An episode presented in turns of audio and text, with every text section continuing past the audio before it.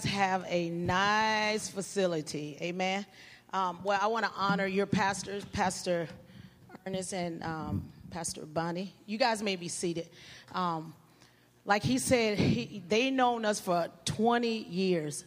I've been with Pastor Kelly, what, tw- little over 21 years.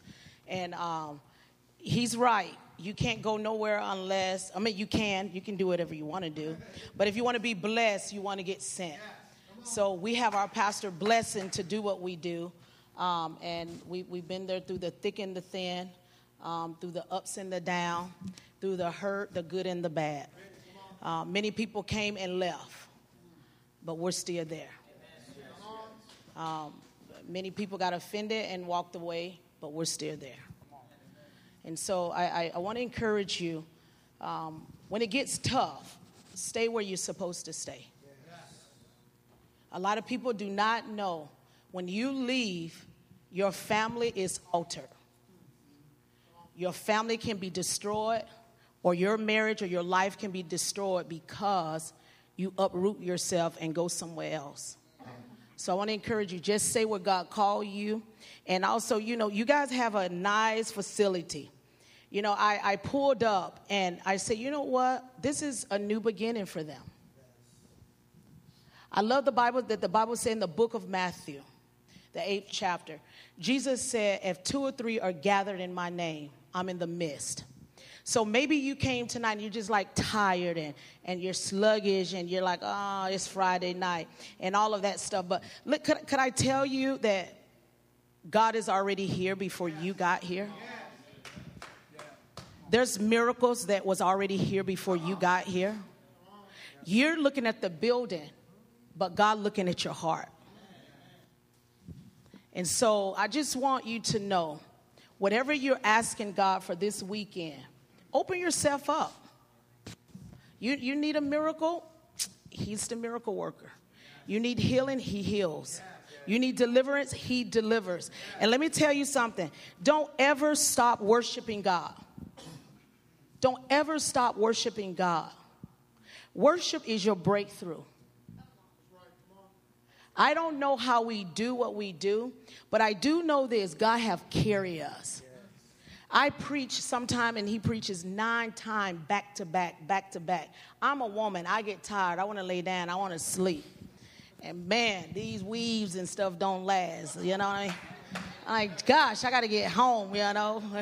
I mean, come on. But somehow, God gives me this push. He gives me the strength because I love what I do for Him. And when you love what you do, you can't stop.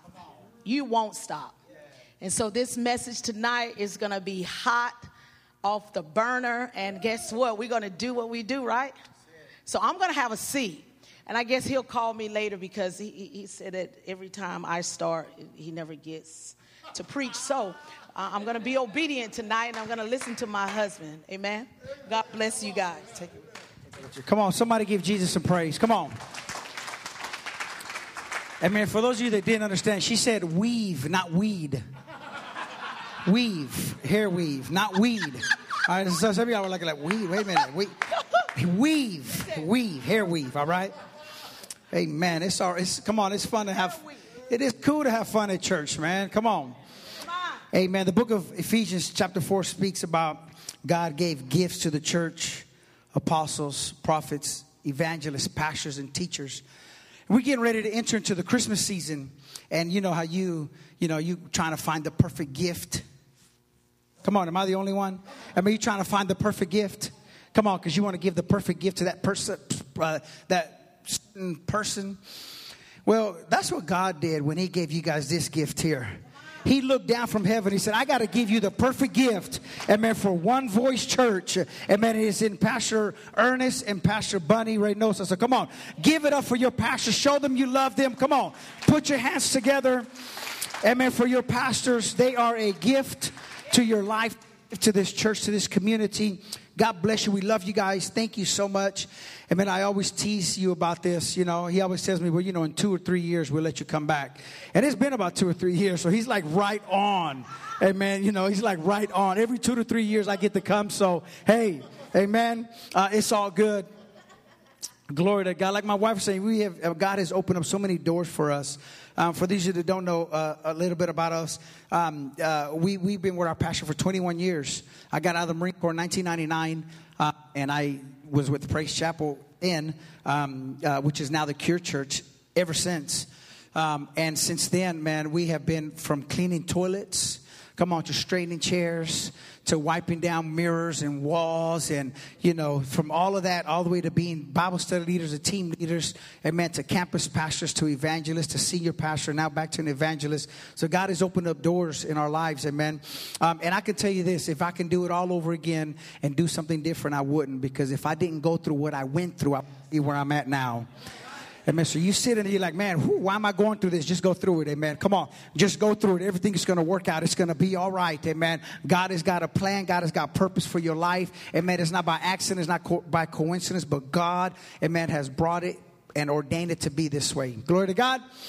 Amen. That's enough about me. Listen, um, for those of you that really don't know me, I'm Puerto Rican. Um, so that means I speak very fast. I had a monster on the way in it made it very wet, uh, very bad. Because so, so, now with my fast talking, the monster and the Holy Ghost, we make some kind of combustion in the atmosphere. And man, that we bring heaven down to earth. And so if I go real fast, and man, come on, if I start losing you, just do this. I probably won't slow down, but at least I know I got your attention. Glory to God. Amen. You can watch this later on or whatever if you guys are recording. If not, amen, um, you can talk to me afterwards and I'll give you the notes. Glory to God. Hey, man, we're going to get right in. I do need the piano player to come back up here, man. We got to set the tone. Hey, man, come on up here, bro. You know I was going to call you. I don't know why you just, I know why you just didn't stay up here. Hey, man, hallelujah. I, I, I, don't know about you, but I, I, I, serve a mighty good God. I'm trying to time myself up here so that way I know. Um, because one preacher told me, hey, you have all night. You could be here as long as you want, but just know this we're leaving at 9 o'clock. Amen. So at nine o'clock, and I was saying, oh, well, I mean, man, yeah, it was one of those nights. So this message here, I have two different versions of it. I have a version that if you talk back to me, we'll be out of here real quick. And man, if you don't talk back to me, then I have to go the long version because I have to make sure that I un- make sure that you understand everything that's coming out. So if you talk back to me like, "Come on, preach, amen," you know, clap and stuff. See like that. See if you you do that stuff like, man, we'll be out of here before QuikTrip closes in no time. Amen. Glory to God. Amen. We do have some product. We do have some product. We have some some sweatshirts and some t-shirts and hats and stuff um, uh, that you can sew into our ministry. And one of the sweatshirts that I have out there is what I'm preaching on tonight, and it's simply called this: "I can't be stopped."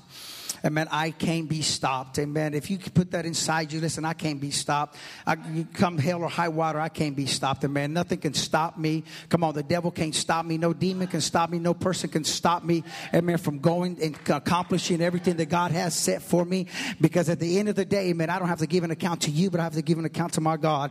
Amen. And if my God is pushing me and my God is providing for me and my God is making a way, amen, then there's no way that I can be stopped.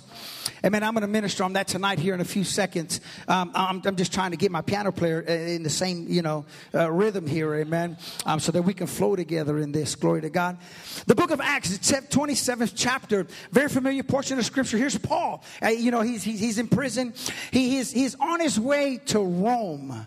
Listen to me. You got to you got to understand this. He's a prisoner, I mean, and he's on his way to Rome. But before that, God had already told him that he was going to go to Rome, I mean, because he was going to go meet Caesar, and he was going to go be able to share the gospel with him at that point. So he's at the he's on a ship right now. I mean, in the book of Acts, the twenty seventh chapter, uh, at, the later the latter part of that chapter, he's on a boat, uh, amen, and he's on his way to Rome. And the Bible says that he told them, "Don't go this way because there's a storm that's going to come, and it's going to to knock you off course and it's going to mess you up. They didn't listen and they kept going that way. Amen. Anytime, bro. Anytime you want to throw in something right there.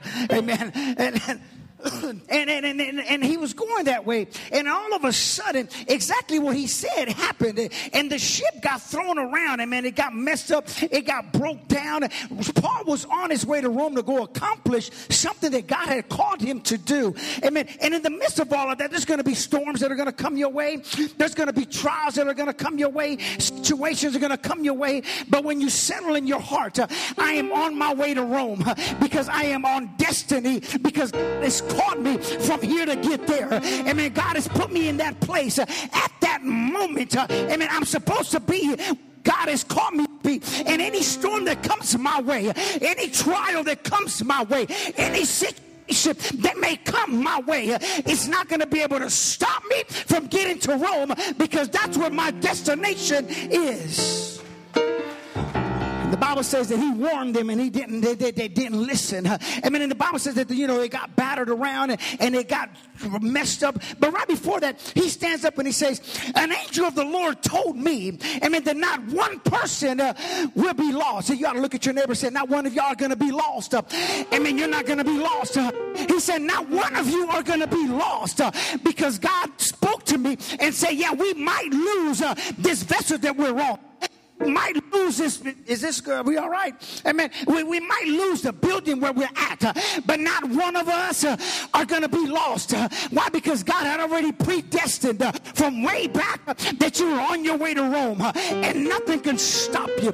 And they got at that place. Watch this. That everything tore up. I mean, the the, the, the, the ship went out. I mean, if the prisoners started jumping off ship, they said, "Man, let's get to a place." Now watch this because they hadn't eaten in a while. I mean, it was cold, they were wet. And then Paul was trying to find anything that he could to get to where he was going. And he found a piece of wood. And man, and he started swimming over and he got to the island Malta. And man, when he got there, it was cold. They were hungry. They had been already not eating in days. And they got to that place. I don't know about you. I don't know if you've ever been to the places you've been cold, you've been hungry, you're frustrated. It seems like nothing could go right. Everything that could go wrong went wrong. I mean, on your way to work, uh, on your way to church, uh, come on, you got more debt left at the end of the money. Come on, you got more month left, uh, and you're wondering how is this going to happen? How am I going to pay this? Come on, the kids are not acting right. Your wife is not acting right. Your husband is not acting right. Well, this is for somebody else, uh, but just go along with me. Uh, your kids ain't acting right. Uh, your husband ain't acting right. Uh. Your spouse ain't acting right. Uh. But all of a sudden, uh, you step up on the Malta and you go and you find some wood and you go to make a fire to warm yourself up. and the Bible says that Paul, and man, reached down to put the fire or to put the wood in the fire, and a serpent bit him, grabbed hold of him. Not nowhere does it say that Paul freaked out. Not nowhere did it say that Paul panicked. Nowhere did it say that Paul gave up. At that moment, Paul shook the serpent off. I mean, what I'm trying to get to you is this. Not today, devil. If you've known what I've gone through, if you've been where I've been, if you went through the trials that I've gone through, I mean, you can't stop me from accomplishing what God has called me to do. And Paul was at that place. I mean, he was tired, amen, of the devil messing with him. He had messed with his finances. He messed with his friends. He had messed with his boat. He messed with his stomach. He messed with everything. And he got to the place, uh, I'm about to warm myself up. And the devil came out at that very moment. Uh, but he shook uh, the devil off. And what you need to do sometimes in your life is shake off a little debris. You need to shake off that assault of the enemy. You need to shake off that offense that tries to grip onto you. You need to shake off that bitterness. You need to shake off that moment that you don't want to come into the house of God. You don't want to lift your hands. You don't want to sing.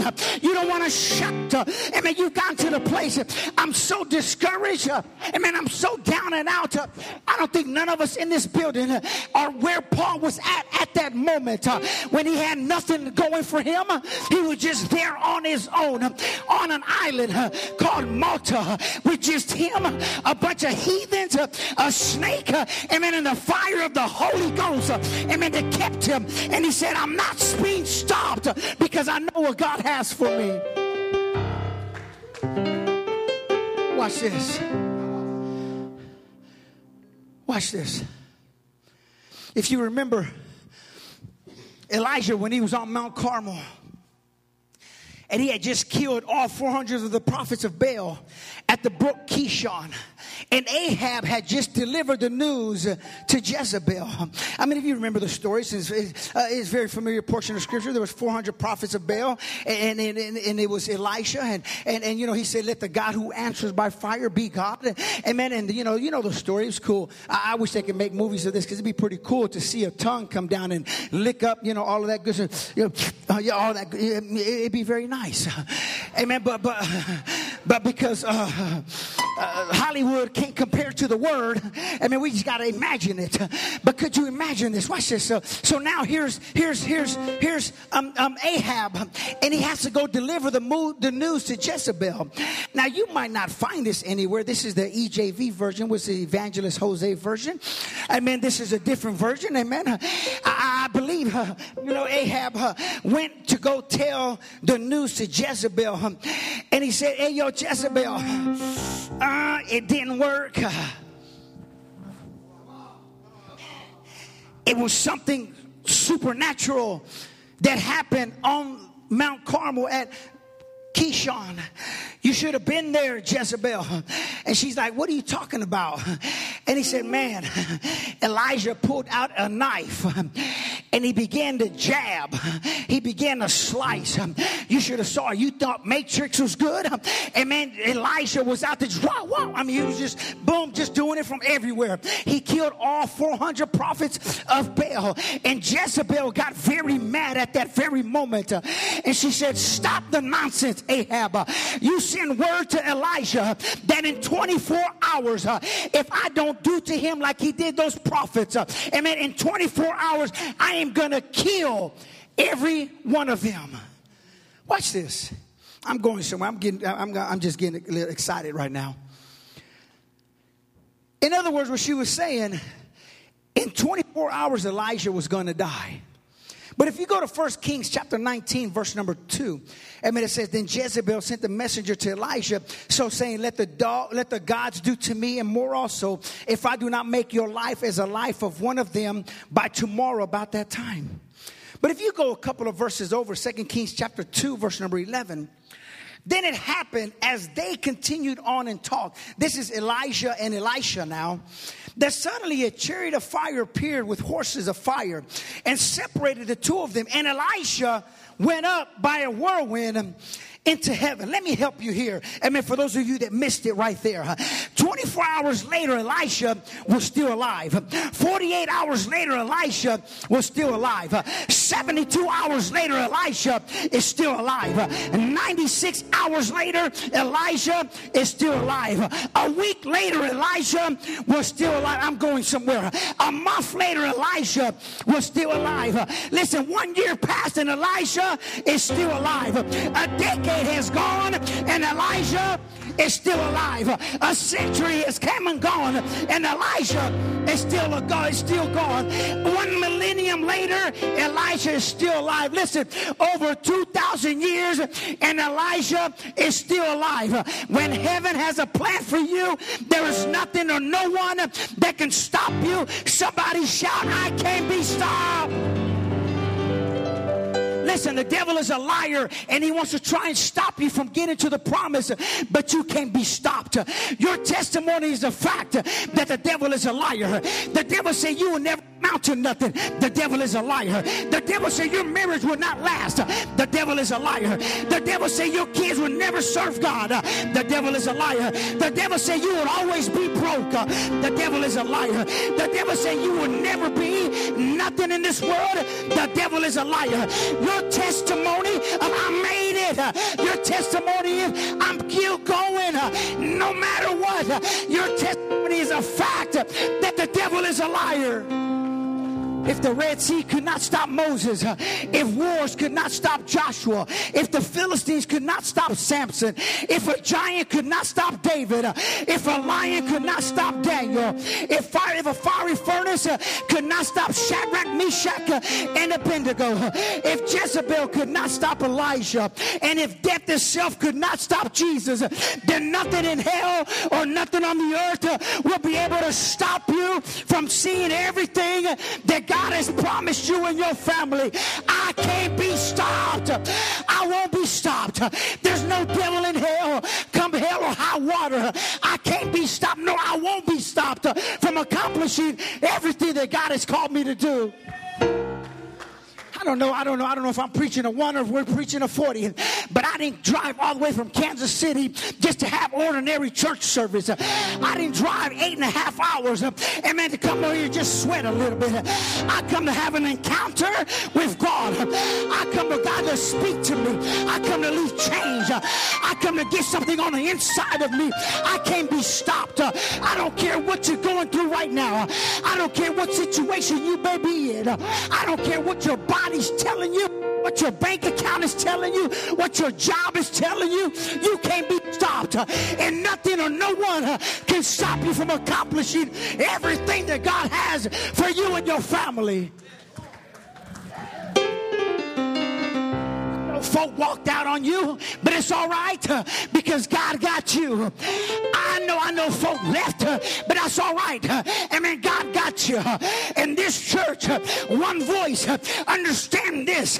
Together, amen, we're going to accomplish everything that God has called us to do in this season. We can't be stopped as a church. We can't be stopped as a family. We can't be stopped as individual.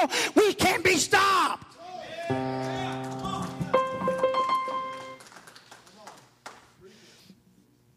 Know you're like, man, is he always like that? I am. I'm very passionate. I said this a long time ago.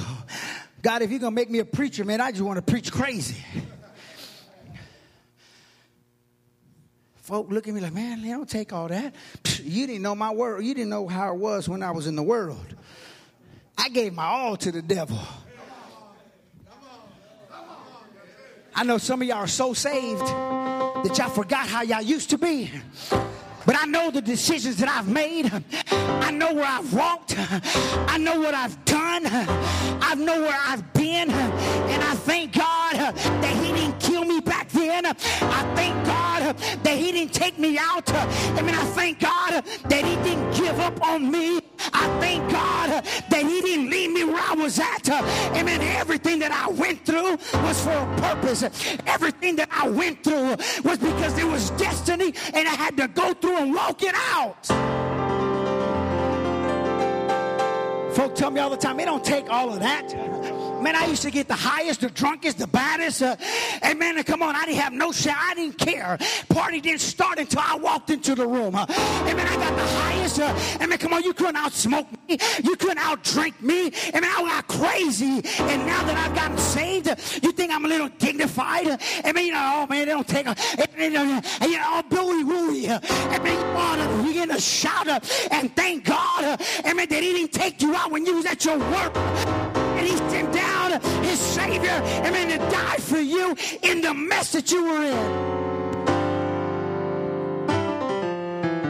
understand this. Listen, I understand this. I tell the devil all the time, you should have killed me when you had a chance. You should have took me out when I was drunk driving. You should have gave me some disease. You should have killed me when I was sleeping around. Come on. You should have messed me up, but because you didn't, and because God's grace was on my life, and because He died for when I was a sinner, and then I'm going to cause all kind of havoc on the devil and his demons, and I'm ready to depopulate hell and populate heaven. I wish I had some real folk in here that have gone through some stuff that said, man, I can't be stopped. No matter what's going on in my life, I'm going to walk it out.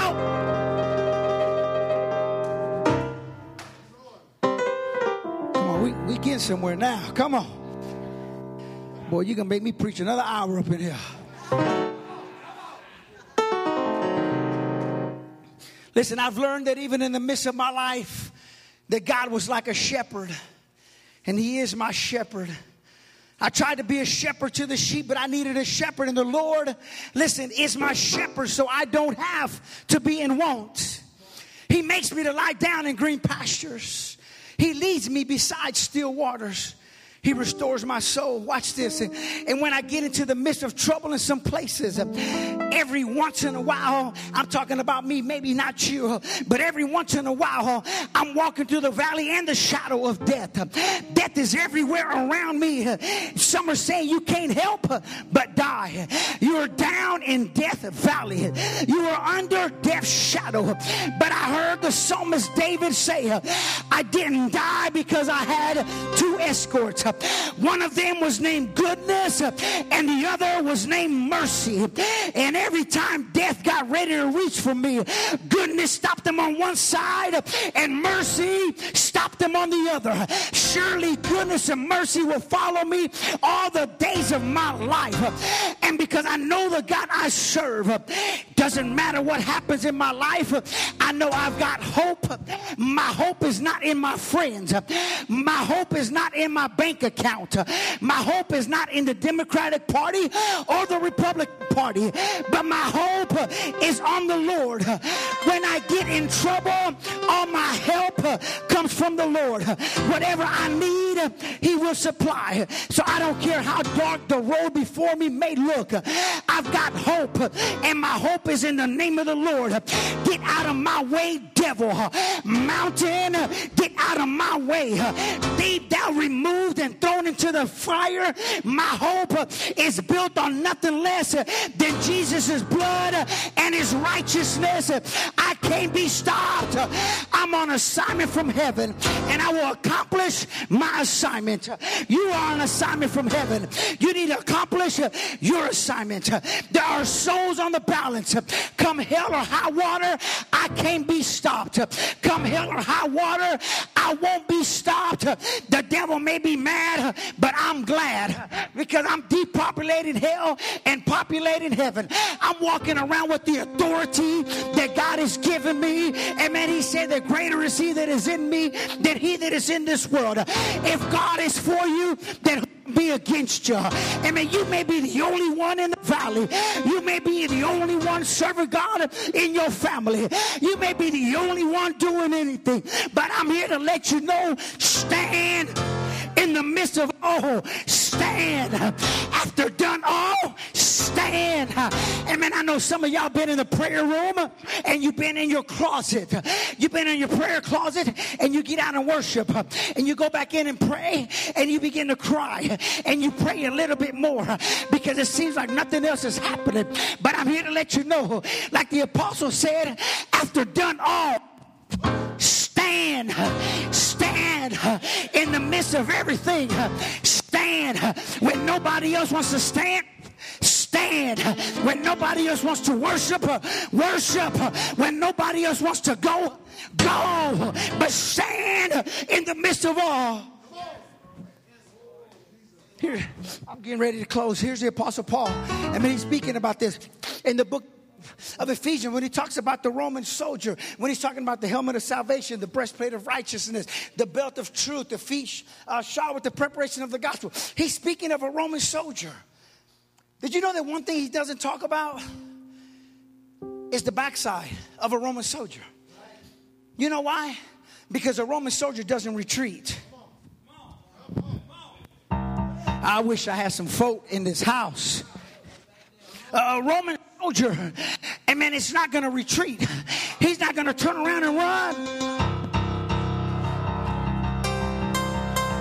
Know some of y'all, when y'all was in the world, you had a lot of talk, uh, but as soon as a bigger guy walked in, uh, and man, you was like, mm, uh, but a Roman soldier would stand there in the midst of all.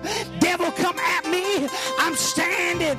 If you study this out, I mean, they would have uh, uh, stakes on the bottom of their shoes. They were anywhere from three to six inches long. I mean, and they would dig it into the ground. This is where I'm at. This is my position. This is where the general has placed me, and I'm not back I'm not moving. I'm unshakable. I'm unmovable. Amen. I might weave and bob. Amen. I might even get knocked down a little bit, but I'm standing. I'm standing on the promises of God. I'm standing because He's never left me. I'm standing because He's never forsaken me. In the midst of everything, I got to stand.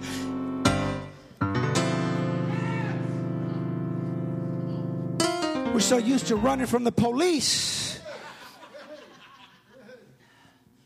And now every time obstacle comes our way, we're ready to quit. We're ready to throw in the towel. But know this in the midst of everything, stand. You can't be stopped.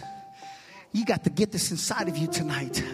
Uh, because what God wants to do tomorrow is for tomorrow. But but tonight we got to get to this thing right here. I can't be moved. Amen. I can't be stopped. This is where God has placed me. This is where God has rooted me. Amen. I, I, I can't move. Amen. Because together we're moving to another level. Together, amen, we're moving, amen, together to a new place. Amen. And God is wanting to take you from glory to glory. Amen. But when there's divisions and schisms in the house, amen, the Bible says that a house divided cannot stand. Amen. So it will fall. So on top of that, I'm here to let you know, amen, you can't be stopped from accomplishing everything that God has called you to do. Amen. I remember years ago, oh my gosh, I remember years ago, conferences after conference. I mean, I've been going to conferences in 1999. I remember getting in a little Astro van. Me, my wife, my two kids, my brother Isaac, his wife then, and Joe and Chris. And we drive eight and a half hours to come to conference here in Dallas. And we would get one room, and it'd be eight of us in there because we didn't have a lot of money. But we said, man, we know something is going to happen there in Dallas, so I got to get there. And we would take time off from work and not get paid. Amen. Because you just didn't have vacation. Amen. And they said, man, we would get there. Amen. I remember, I remember conference after conference. And I'm saying, man, if God, the, the man up there will get, begin to preach and say, God can use your life. Amen. God can you can pastor a church. You can be a missionary. You can be an evangelist. And then I looked around and said, man, a messed up person like me, and man, all the dirt that I've done, every bad person that I have hurt, or everything that I have done, God can use me. Yes, God can use you. Amen. And I'm preaching the same message today, 21 years later. God can use you. Amen. He's not forgotten you.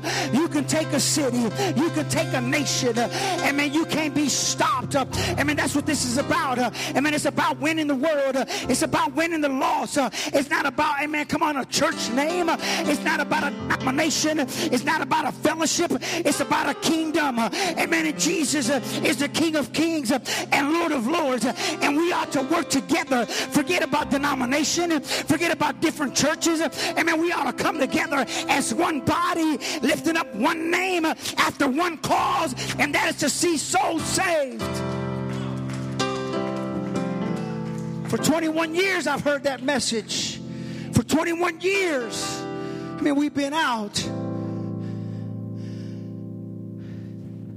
I remember I was here in Dallas preaching a revival in San Antonio. And I came back up and I was at Pastor Melvin Sanders' house. And I got the call. I was ordained in 2005 as an evangelist. And I got the call. And my pastor said, I need your help. And I said, Whoa, man, I got bookings. This was July. I had bookings all the way to the end of the year.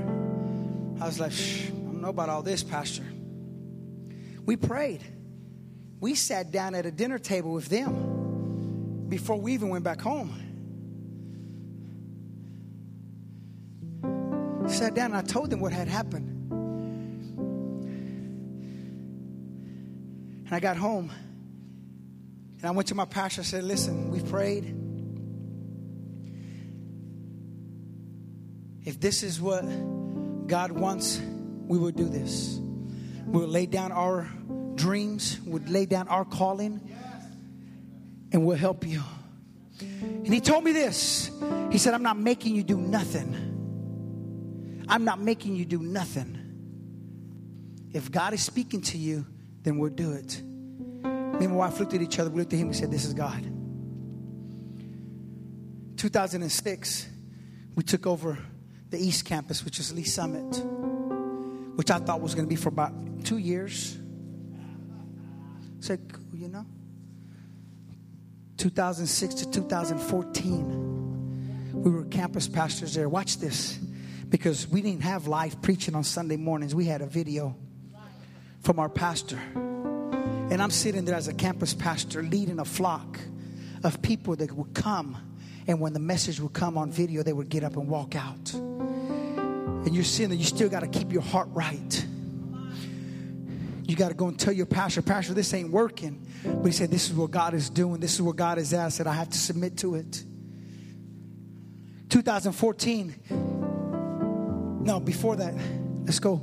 2013. He comes to me and he says, Hey, we just bought a school.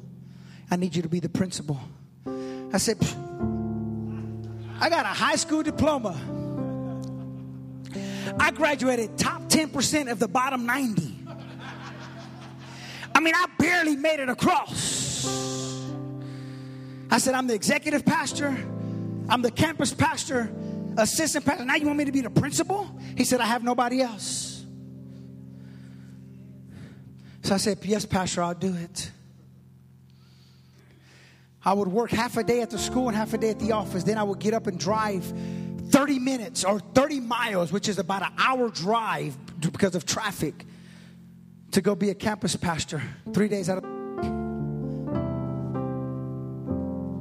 2014 he comes to my office again i need you to take over a church i had just talked to him in october this is november 2014 we had just talked to him in october we were getting sent out to the city of atlanta to go start a church the following year this is October. You guys are going to go to Atlanta. We prayed about it. We saw it. We said, Pastor, this is our time. We believe this is timing of God. We believe it's time to go. He said, You know what? I, I, I agree with you guys. This conference, we're going to send you out to the city of Atlanta. We were announcing it. I mean, he was telling other pastors, and they came by, Pastor Jose and Angela, they're going to go to Atlanta. November, he comes knock on my door. Hey, I need you to take over a church in Independence, Missouri. I said, But how about Atlanta? He said, Forget Atlanta. We need you right here, right now. Dreams crushed again. We took over the church. Church had about 20 people when we took over. Disaster. In five months, outgrew the building. God gave us revival. We said, We need another building we would have church literally when it rained. We had to have church on half of the building because this side over here was like drip, drip, drip, drip everywhere.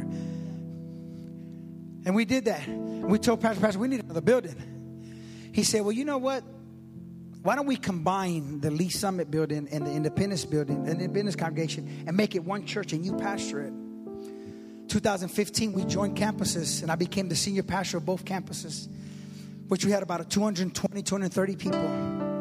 God is moving, revival. I mean, we're like, yeah, boom, boom, boom. A split.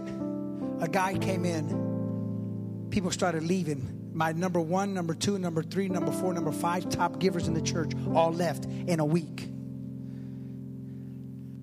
I said, God, am I called to this?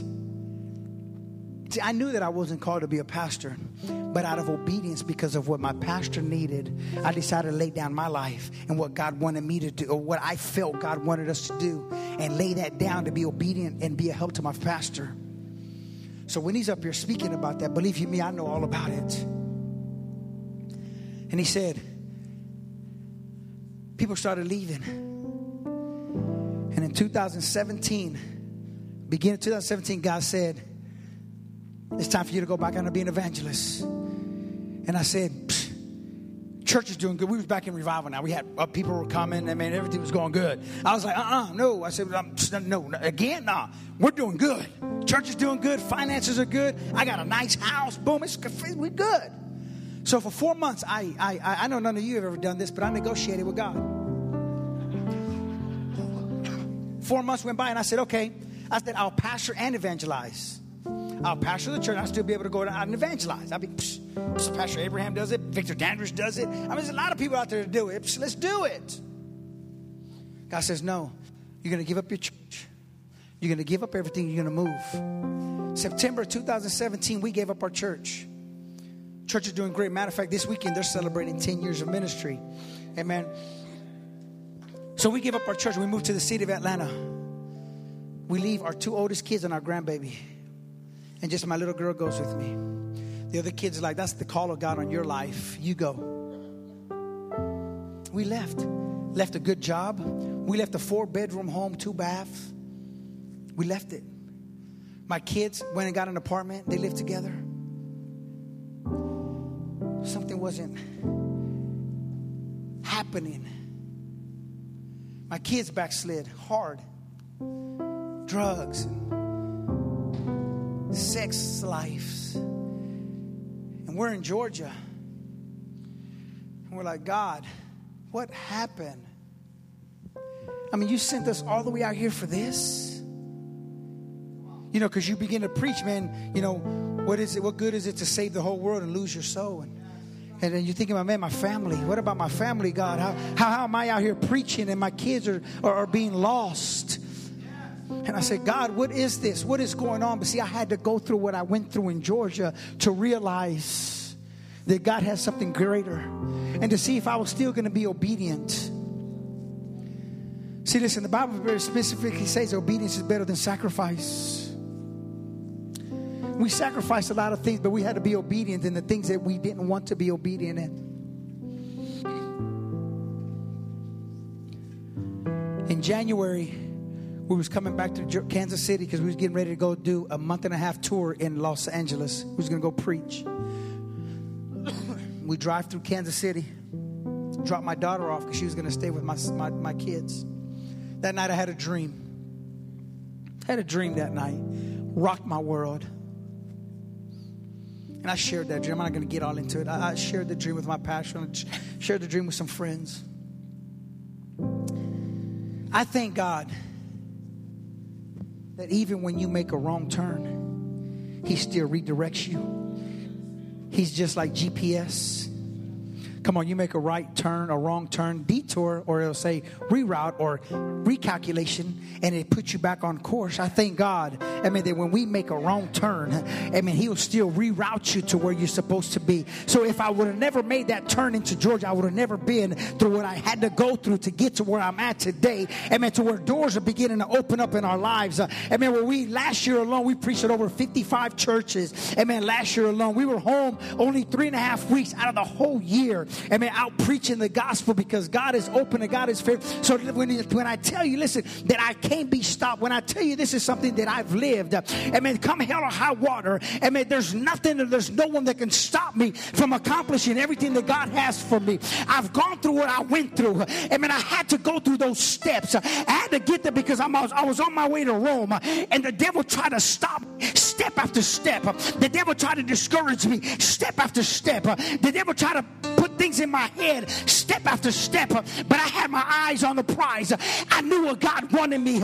I knew what God had for me. I knew what God had called me to do. And mean, in the moment in my life that I had to say, I cannot listen to other voices, but I got to listen to the voice of God. I got to listen to my God say here and go there. Even if we make a mistake, it's not that God that is going to scold you and, and make you start all over. Mean, he's going to pick you up, uh, dust you off, uh, and send you on your way to accomplish uh, what he's called you to do. Listen, listen, you can't be stopped. You have to grab onto this tonight. No matter what you're going through tonight, you can't be stopped. No matter where you at in your marriage, no matter where you at in your ministry, no matter where you at in your life, you can't be stopped. You can't be stopped. The only thing that can stop you is you and your disobedience, you and your rebellious, you and your backslidden heart. But as long as you stay on course, as long as you stay on course, you can't be stopped. I'm going to share this story with you. I'm closing my iPad, which means absolutely nothing because I've been done with the iPad for the last 30 minutes. I'm going to share this story with you. Our church does dramas. We're always doing illustrated dramas. You know, we've done the Hell Night drama for years now 21 years. Actually, 20, 23 years. 23 years. We've had over 90,000 people give their life to the Lord. I mean, just this last year, we just got done doing it in October, a couple of months ago. And 1,900 people or 1,700 people gave their life to the Lord in eight nights. In eight nights, 1,700 people gave their life to the Lord. So we do dramas all the time. A few years ago, we did a drama for Easter. It was called The Framed. And Pastor Kelly did the altar call like he normally does. Called people up. You want to get saved? Raise your hand. And people got saved. You know, they came up to the front. We had a full altar. And there was a young man sitting right up here in the front. He said, life to the Lord. The young man says, No, I'm good. I don't need that. He finishes the altar call. Called people up front. Something inside of him say, Go tell that guy, give his life to the Lord. He walked over to him again. He says, Son, you really need to give your life to the Lord. The young man says, I'm young. I have my whole life to live. I'm not ready for that. Finishes the altar call. People go home. Three weeks later to the day, he was riding in the back seat of a car. The driver and another car were racing down the same street where the church was at. The driver loses control. Front tire hits the curb, car goes airborne, flips. He gets ejected out of the back window. He is 25 feet away from the crime or from the accident with his body facing up and his face facing the ground, died instantly. Listen to me, died instantly. The Bible says that today is the day of salvation. You're not promised tomorrow. Your life is but a vapor It's here one second and it's gone the next. That young man did not wake up that morning and say, Well, this is my last day on earth. I guess I'll go tell my mama bye. I'll go tell my dad bye, my uncles, my aunts, my grandparents. I'll go tell them bye because this is my last. No, no, he didn't know. He woke up just like you woke up this morning. Did whatever he was going to do that day. There's two reasons why I do this altar call. Do I why I do it this way? Number one, I told you the number one reason. The number two reason, though, is this. This story is very sad to my family because that was my nephew. And my sister served God in our church with the family. She got offended and left the church and took her kids with her. He had just come back to watch her drama, and now he's 17 years old, had just went to prom, was about to graduate high school in a few months. Didn't graduate high school. But my sister left the church because of an offense. So I started thinking of this. This is last year. God really dealt with me with this. He said, What if she, even though she was offended, made it right and never left the church? Would he still be alive?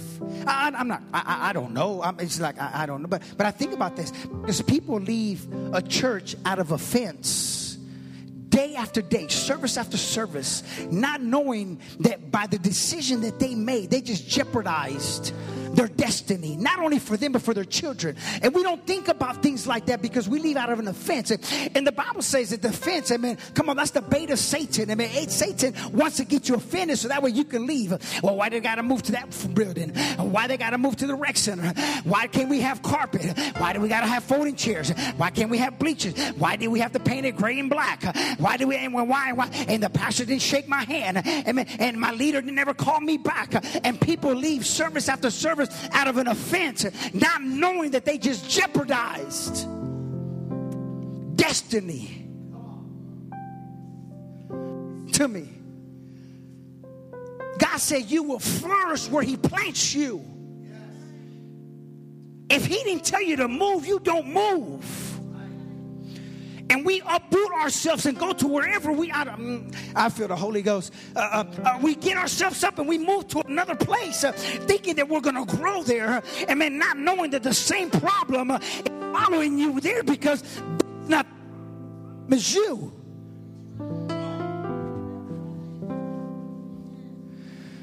Listen, I served eight years in the Marine Corps. I am not scared. I'm going to tell you like it is if you like it or not because this is what I'm supposed to do. People leave offended And they get mad because they didn't go their way. Well, baby, it's Jesus' way or the highway. When did you become in charge of anything? But we leave offended. And we move from church to church thinking that the problem is going to resolve when it's not. It's going to get worse because you're carrying now into another place and now you're affecting that congregation with your nonsense. Yes, I'm packing just in case you were asking. I'm really not. I'm saying this for a reason. I'm saying this. Listen, I'm saying this. I, have been in ministry a long time. I've been, I've, I've been in my church 21 years. Before that, I mean, I grew up, I'm a pastor's kid. I'm a pastor's kid. My father pastored a church, a Spanish church in Kansas City. I mean, I've seen it. I've seen it. Listen, I've heard every excuse there is. I've seen people leave my mom and my dad. I've seen people leave my pastors out of an offense. Dumb, something dumb. I don't know what I don't know what she got offended for. She's doing good. We just had Thanksgiving dinner. She's good. She's going to church. Everything's fine. But if God called you, stay. Wherever God has planted you, that's where you're supposed to flourish, uh, flourish at. So now let me go back to the first part, because this is really this is where the rubber meets the road. Because you're not promised tomorrow. Listen to me, listen to me. The book of Revelation, chapter 21, verse number 8. You can read it later. Write it down, read, read it later. It gives you a list of people that will not make heaven their home. Revelations 21, verse number 8. It gives you a list of people that will not make heaven their home. The very last one on there, watch this. Is it there? The very last one on there. And all liars shall have their part in the lake which burns with fire and brimstone, which is the second death. That's the very last one on there. All liars. Watch this. Because we can sit in a room like this and think that because we go to church, we're Christians or we're saved. Just like you going to Whataburger ain't gonna make you a burger. All right, let me break it down to you. you get some of you guys just, just, just because you stand in your garage doesn't make you a car. Going to church don't make you saved. It's about a relationship with Jesus Christ. Listen to me, it's about a relationship with Jesus Christ. You can go to church Sunday, Wednesday, revivals, conferences, prayer meetings. I mean, you go every day. You know that the scariest scripture in the Bible, when Jesus said, Depart from me, for I never knew you, you work of iniquity. But you go to church Sunday after Sunday and you call and you cry out in the name of Jesus. You know, oh, Jesus, oh, Jesus, but then you leave here and there's no change in you. I mean, you live in two sides of the world.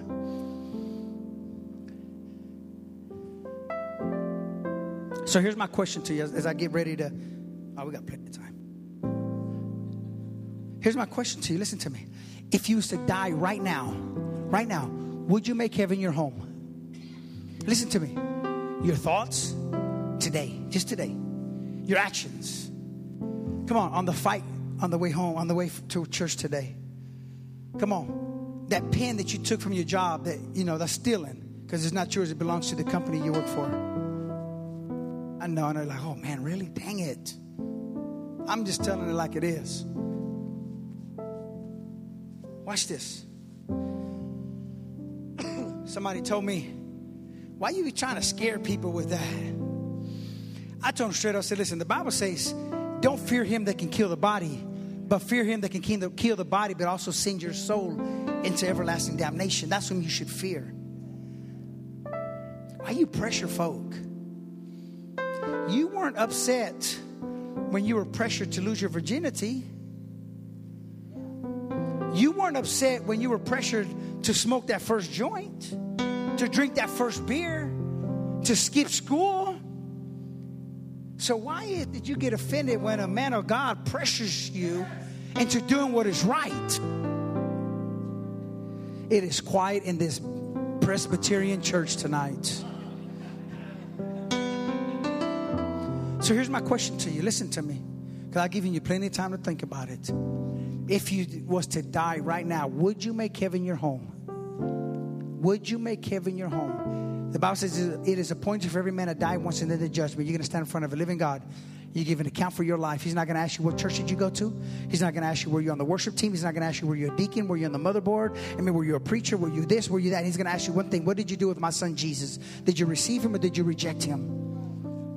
So here's my question. Again, if you to die right now, would you make heaven your home? If you don't know, listen, if you don't know, I'd love to pray for you. Would you lift up your hand, put it right back down? I'll see it and God will see it. Anybody at all? Anybody at all? Amen. I see that hand back there. God bless you. Remember the very last scripture that I gave you, Revelation 21 8? The one that said, And all liars shall find their place in the fire which burns with fire and brimstone. You know what happens? Because pride doesn't allow us to get up out of our seats because we're worried about what somebody else is going to say. We're worried about, man, but I'm on the worship team. Yeah, there's going to be a lot of worshipers that are going to be there, and Jesus is going to say, Depart from me, for I never knew you. There's going to be some preachers that are going to stand up there and say, Did we not cast out devils in your name? Come on, did we not prophesy in your name? Did we not heal the sick in your name? Depart from me, for therefore I never knew you. So I'm giving you this opportunity. Amen. If that's you, just lift your hand, put it right back down. I'll see it. God will see it. Anybody else? Anybody else? Anybody else? I don't know a lot of people in here, so it's not like, hey, I'm getting brownie points for this. Anybody? Uh, can I pray for you? My honest heart. Come on. Let me pray for you. Jesus. Hallelujah. I'm going to say this. God bless you, sir. I'm going to say this. Listen, listen. If the trumpet sounded right now, we all got raptured up, I pray to God that I don't look down and see still people sitting in their pews and in their chairs right now because you were too prideful to get out of your seat. Because you were worried about what this person or that person was going to say. Like I said, I don't know your walk. I'm not your pastor. I'm just speaking to you what God has placed in my heart to do. And this is the way that I do it. Amen. Sir, pray. Come on. You can say, you're going to say this prayer after me. Amen. Amen. Church, if we could just repeat it with him, that way he's not saying it alone. Say, Jesus, I'm a sinner in search of a Savior. I believe that you died and rose again for my sins. Forgive me of my sins. Come into my heart. Remove anything and everything that does not belong. I want to live the rest of my life according to your word to do what you've called me to do and to be who you called me to be. I receive you as Lord and Savior. Receive me as Son. In Jesus' name, amen. Amen. Come on, church. The Bible says all heaven rejoices. Thank you, Lord. Come on, can we all stand to our feet? Can we all stand to our feet? Hallelujah.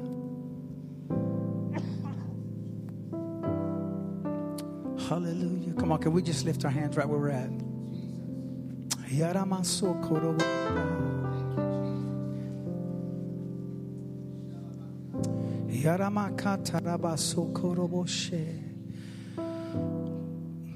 Come on, get it in you. Listen, I can't be stopped. I can't be stopped.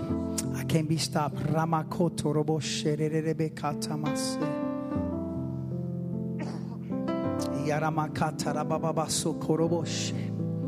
Thank you, Lord. Oh, thank you, Jesus. Oh, um, just you two right here in the front row. Can I pray for you guys? Come here. Can I pray for you guys? Come here. Come here. Come here. Come here. Oh yeah. There's a heaviness and the weight that has been on you this last season. It has nothing to do with your kids being away in boot camp. It's been a heaviness on you. And it's been a fight. Voices have tried to get into your ears. Voices have tried to speak contrary But I hear the Spirit of the Lord say, I'm getting ready to shut the mouth of the accuser. getting ready to shut the mouth of the adversary that is trying to bring confusion to your heads and to your minds. I really feel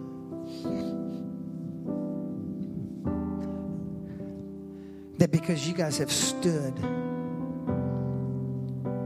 hasn't been easy, but because you guys have stood, God is getting ready to pour His very best upon you.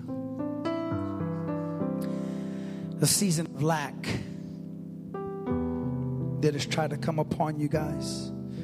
God says, Tonight, I'm blowing it away. Even the discouragement that you have felt this last season, the discouragement that you have felt is being lifted off right now. Rebecca Tamaso. Ah. Yes. Set her free. Set her free. Set her free.